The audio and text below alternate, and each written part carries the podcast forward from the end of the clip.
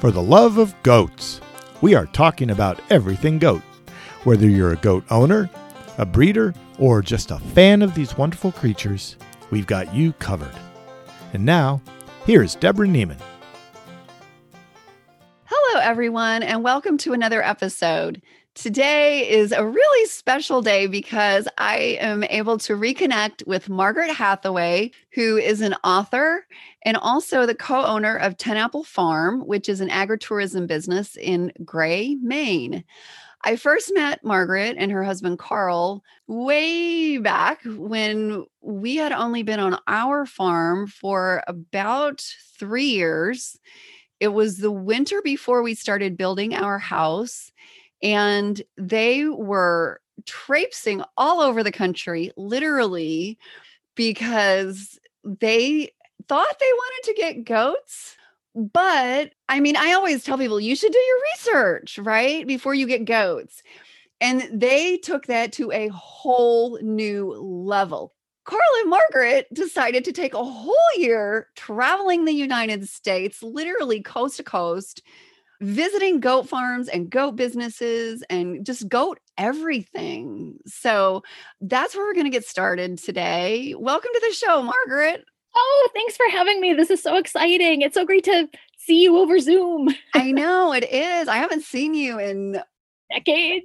How many years? Like, like take your oldest child and add a few years to it. Right. I know. It's crazy. Yeah. The year of the goat was, it was in 2003 three that we met you. So it's been, I think, 18 years since we mm. visited you. Yeah. Okay. That was even longer than I thought. I was thinking it was like a year later. So tell us a little bit about the year of the goat, like how you got into this crazy thing. well, it was crazy, like full stop craziness.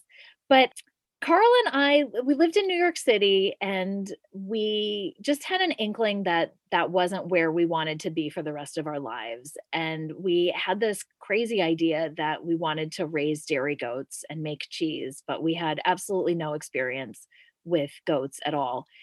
So we took the the skills that we had. Carl was a photographer and I was a writer and we took the skills that we had to take a year visiting farms and goat businesses, goat experiences all over the country.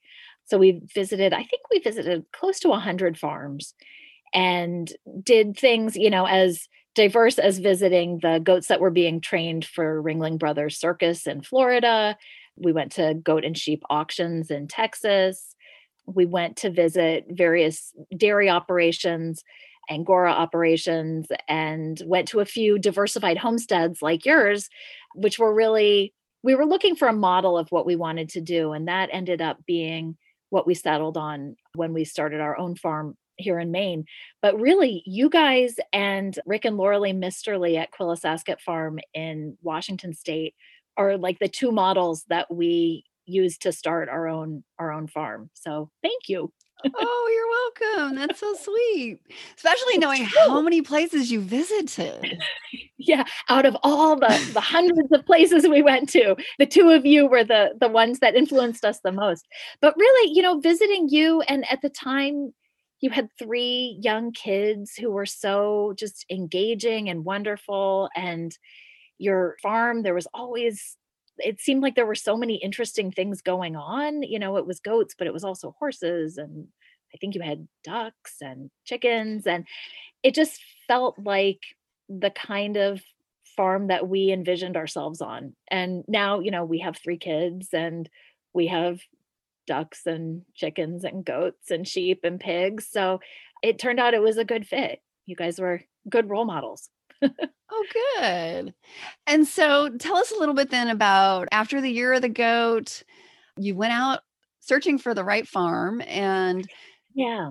Yeah, so we so we spent a year from August of 2003 to August of 2004 visiting farms and then in August of 2004 we got married in this very goat themed wedding and started looking for property and looking for a, a place to at first we wanted to build we had this vision of a straw bale house was what we wanted to do and ultimately we couldn't find the right piece of property to to build on and um, then we found out that we were expecting our first kid. And so a farm with a structure on it already seemed kind of important. So um, in 2005, we found this big, old, rambling sieve of a farmhouse that, you know, has, it's like, needs so much work in so many ways, but we love it. It's a labor of love. But it was on 10 acres of land and it had a little orchard and a garden and a barn that really hadn't been used for agriculture probably since the 70s. Um, the people we bought the house from were like having a regular poker game in one of the stalls in the barn and we kept every time every time we would shovel it out we would find poker chips. Um, so in 2005 we bought the farm and in 2006 we got our foundation herd of four alpines and um, then got some chickens and then you know that's sort of you know how that goes. Then eventually you end up with like too many goats and you have to sell some and so now we're at kind of our sweet spot of 12 goats. We have one sheep a couple geriatric sows and our middle daughter who's about to turn 13 raises yorkshire berkshire pig crosses with 4-h that she shows at the fair in the fall and then you know chickens and ducks and and things like that so so we've been here since uh, 2005 and and have had gradually been repopulating the place with animals since then so you saw i think i could probably say literally everything that can be done with goats in the united states you know from fiber to meat to dairy to pets to mm-hmm. homesteads to yeah packing, hiking, agritourism. So, why did you ultimately settle on agritourism as the business that you wanted to have on your farm? Well, it's funny when we moved here, we joined the Maine Cheese Guild and I think there were 18 producers of goat cheese and I thought okay, the market is saturated. There is no space for us. Now there's like like 85 producers of goat cheese. It was definitely not a saturated market. I totally misread that but at the time it seemed like there were some really great cheeses already being made and and we knew we wanted dairy animals but what we really liked about uh, milking goats was kind of the meditative quiet time with the animals. And as soon as you become a licensed dairy you know that that kind of goes out the window it becomes a very different process. So we started small hand milking and just realized that that was the rhythm that we really liked and then had to figure out how we could turn that into a business. And we had seen in uh, washington state the quillisascut farm they opened the farm up for workshops and they did butchering workshops and classes and they had a sort of a bunkhouse that they had built and so we saw agritourism with an emphasis on like knowing where your food comes from as kind of a niche that wasn't being filled in Maine. And so we started that and we had gone goat packing. So we started taking our goats out without packs, um, just hiking in the woods. And people started coming for that. And then it became kind of a thing around around here in southern Maine. The goat hiking has become sort of our most popular offering. So can you tell me just, yeah. Can you tell me a little more about the goat hiking? What exactly do you do?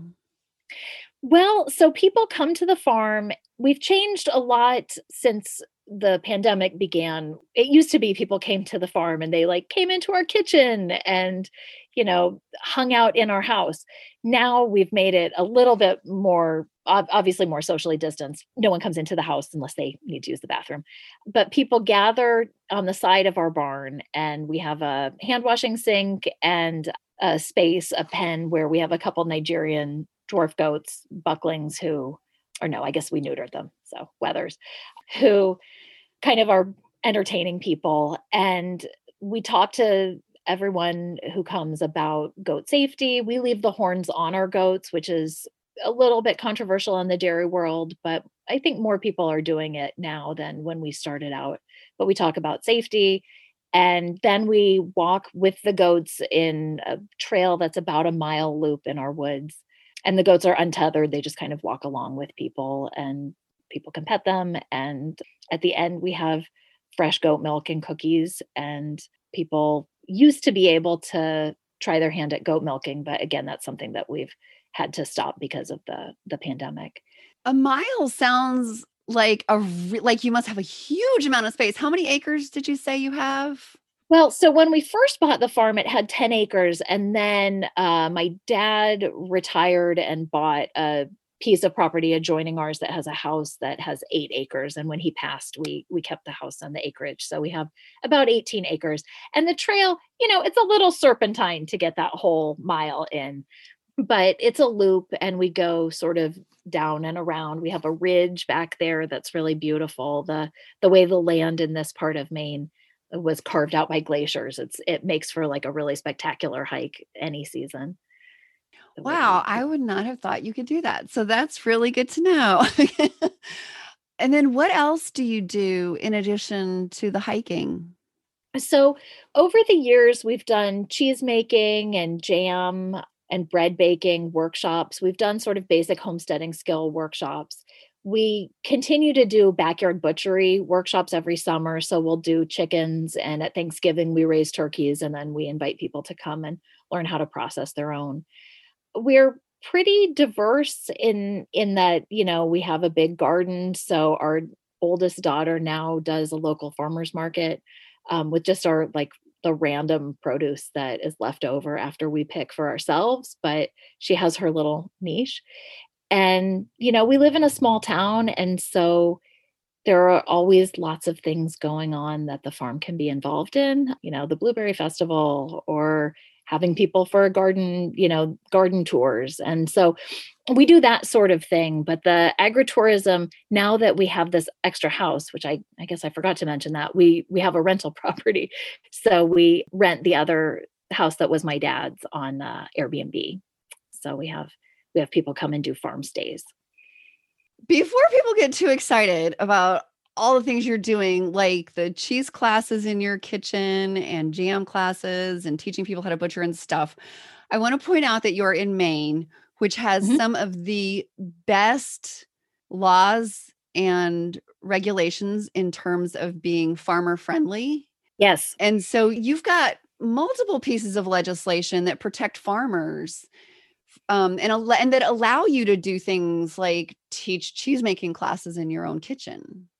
It's true. It's true. There's the Maine legislature has a sort of limited liability resolution for farms engaging in agritourism. And one of the ways um, that we make sure that everyone is aware of that is by posting it. We have a metal sign that has the language of the legislation posted on the side of our barn. And before anyone comes here for any farm event, uh, we have them sign a waiver saying that they acknowledge this and that that has been great. We also even though we're not a licensed dairy the town that we live in has a food sovereignty ordinance. So it, within the town farmers are allowed to sell from their farm things like raw milk you know with the expectation that people will know their farmer and will come to the farm knowing what they're getting that they're looking around and using you know their own judgment about what they can do. And that's that's one way that you know our small town has encouraged like neighbor to neighbor commerce which has been great for us because we don't really want to be a licensed dairy as i said but we do always have surplus milk. And during during the first you know months of the pandemic we just put it out in a cooler on the front porch and said take what you want. But now we sometimes will sell it to people too which is which is helpful. Make the goats earn their keep. yeah. It's really funny that we are talking about this today because just this morning I got an email from our Illinois farmers um, lobbying group that mm-hmm. asked us all to either write letters or at least file witness slips saying that we are in support of this legislation that would limit liability of agritourism farms in Illinois, just like what you have. Yeah. Well, that's great. I mean, I think I think that would be wonderful if Maine could serve as a model for the whole country for that because for us, you know, everybody wants to open up their farm. I think I think it's the rare farmer who doesn't get excited talking about their animals or showing people, you know, especially this time of year when there's baby animals everywhere and you know the the garden is starting to come up like everybody wants to show their neighbors what they're doing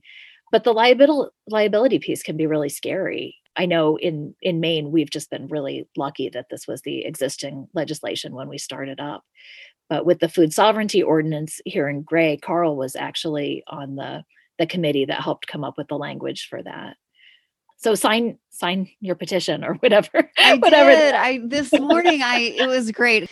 Illinois Stewardship Alliance um, sent me the email and and it was and they gave you instructions like this is exactly what you need to do and you know I just went through and it only took me less than 2 minutes, you know, fill out my information and say I'm a proponent of of this bill and and I hope it gets passed cuz I've had some sleepless nights before. yeah yeah so well it, it's scary i mean i think you know in an ideal world people take personal responsibility for their actions and you can you know put out the hand sanitizer but they'll know to use it but that's not always the case i think sometimes the fear of other people being litigious is really is really a reasonable one Right. And I Yeah. know people. I there's a farmer here that has a dairy um, about an hour away from us, and they have a hundred thousand dollar cat because um, they have a little farm store where people can buy their cheese. And like a lot of farms, they have cats. And Mhm. somebody came to get some cheese one day, and this child picked up one of the cats, and the cat scratched it. And um, it wound up, their insurance company wound up paying out a $100,000. oh my And I was like, oh my gosh, like, did the child's arm have to get amputated because of an infection or something? And they're like, no, it was just a cat scratch. Um, Wow. and like that's one of the things, you know, and another farm that I know wound up in a lawsuit because this woman was not paying attention to her toddler and her Mhm. toddler crawled under a wooden fence into a pen where this horse was oh, and oh. and it touched the horse's back legs and what do horses do when something touches their back legs it kicked oh and you know they got I, Oh, I. I don't know if I should say they got lucky. I mean, it ended in their favor, you know, because the judge ruled that the mother was negligent, but they still they had to go to court and all that kind of stuff. So, and that's the kind of thing that that would have been covered. Like that would not have even gone to court if we had the kind of protection that you do in Maine, especially And- around horses. Yeah. And in Maine, you know, it's it's reasonable. Like it's things that are reasonably likely to occur on a farm. Anything that's unreasonable obviously would not be covered. It's not magic legislation, but it is. Right. it it does cover us and we stress, you know, before people come to the farm, we really stress that, you know, goats are livestock and as much as people love having them around and love watching baby goats in pajamas frolicking. They are livestock, they have hooves. The alpines are big animals and you know, you have to pay attention to our safety talk and follow our our safety rules for everybody's comfort, including the animals because they don't want unpredictable behavior or they'll behave predictably. Um, right. so, you know, it's I think the the personal responsibility of people coming to a farm we really try to to stress to people that this is a working farm. It may be on a small scale. It may be you know it's a diversified homestead. It's not a commercial monoculture but it is all the animals have a job here and part of our job is to respect them and let them do their their work. Even if their work like our lone sheep is just to entertain us. So that's that's part of our talk at the beginning of of any experience when people come here and i think if you put it out there most people understand i mean that there are still people who let their toddlers down and i have to like swoop in and grab them but it's it's rare Yeah. I we do goat classes. Well, we did do goat classes here. I all my mm-hmm. classes are online now, but when we did mm-hmm. classes on the farm, I um and I would tell people, you know, they ask if they could bring a child, I would say, well, you know your children best. It's going to be a lot of lecture, you know, if Mhm. you think they're going to get bored, then it's better not to bring them. And um one time we were standing out in front of the buck pen and I had my back to the buck pen because I was talking to everyone in front. And all of a sudden, I hear this woman yelling at her son to get out of there. And I Oh turn my- around and he had climbed over the gate and was in there with the goats. Oh, oh, that's terrifying. That It really is. I mean, luckily I have small friendly bucks. But you know, if that had been like a ram pen, yeah. like well, the ram we've had for the last five years, knock on wood, is an angel. All of the previous rams all wound up in the freezer because they turned aggressive at some point. You know, we we had Alexander Ramilton was our ram and uh so we had Alexander Ramilton and Eliza and their son Philip is the wether that we kept, but Ramilton got so aggressive. It was like his third birthday, just something snapped and eh, no fencing could contain him. And, you know, Karl and I each ended up with sprained ankles and fingers. And finally, yeah, finally we just sent him to the butcher and he's delicious. But it's hard when it when that happens, you know. It it feels with him, it felt like felt like we had done something wrong, you know. Why did he turn? But I think I think maybe not. I think that's just the way rams go, right? Yeah, a lot of rams are, and you you hear that from sheep people more than goat people about the males being aggressive. Yeah. And we definitely have had our share, you know, like Yeah. never turn your back on a ram. And and why they say it's the friendly ram that will break your legs. So Yeah. it's really interesting that people compare sheep and goats so much and they're they're so different. Like I own both and I can like they are so very different. The fact that a lamb will take a bottle whether it needs it or not, whether it's had one or not, and a baby goat acts like you're trying to poison it if you try to give it a bottle if it hasn't had one before. So if somebody's new and listening to this and you have one or the other species and, and you think they're the same, just know that they're not. they're Yeah. so Although different. you know, it's funny because we just have this single sheep, Philip the Wether.